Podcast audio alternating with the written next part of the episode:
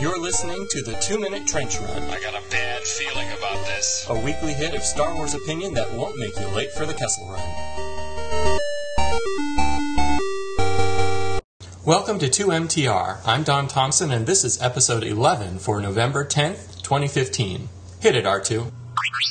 Back in two thousand five, just prior to the release of Revenge of the Sith, Vanity Fair published its traditional Star Wars article with Annie Leibovitz, photography, and an interview with George Lucas.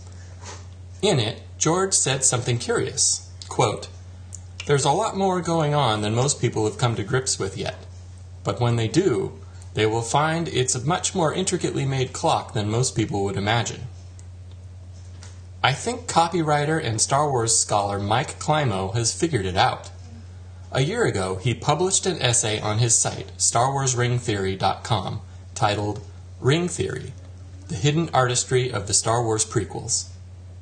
In it, Mike explains that not only do the prequels follow a linearly similar pattern to the O T, combining to make a poetic A B C A B C pattern, but they actually also make a kind of ring circling back to the beginning, A B C C B A. I will give you a tiny example. It's easy to see the similarities between The Phantom Menace and A New Hope. Each as the starting point of a hero's journey, we find a poor youth with great dreams on a backwater desert planet, Tatooine in both cases. He is liberated by a wise old Jedi and shown a larger world. Over the course of his adventure, the youth loses his mentor, but gains steadfast allies, including a beautiful and important lady, and ultimately fires the decisive shot in a great space battle that saves the day. However, George Lucas has more up his sleeve. Consider this.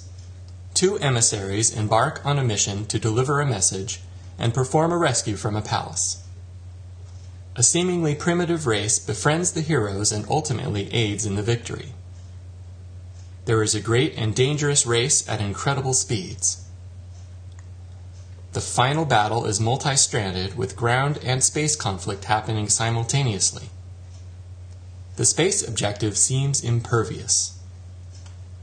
The final blow is delivered by actually entering the space fortress and destroying it from within. What film did I just describe? The Phantom Menace, yes, but also Return of the Jedi. In his essay, Mike goes into extraordinary detail how all of the films are intertwined in this way, and the prequels are actually a mirror image of the original trilogy, descending into darkness before we find new hope and rise out of it. I highly encourage you to take the time and read the essay, linked in the show notes. It's an incredible piece of research and writing, and it will vastly increase your appreciation of the Star Wars saga as the storytelling epic of our age. Thanks for tuning in. You can find the show notes in your podcast player of choice or at project falcon dot tumblr dot com.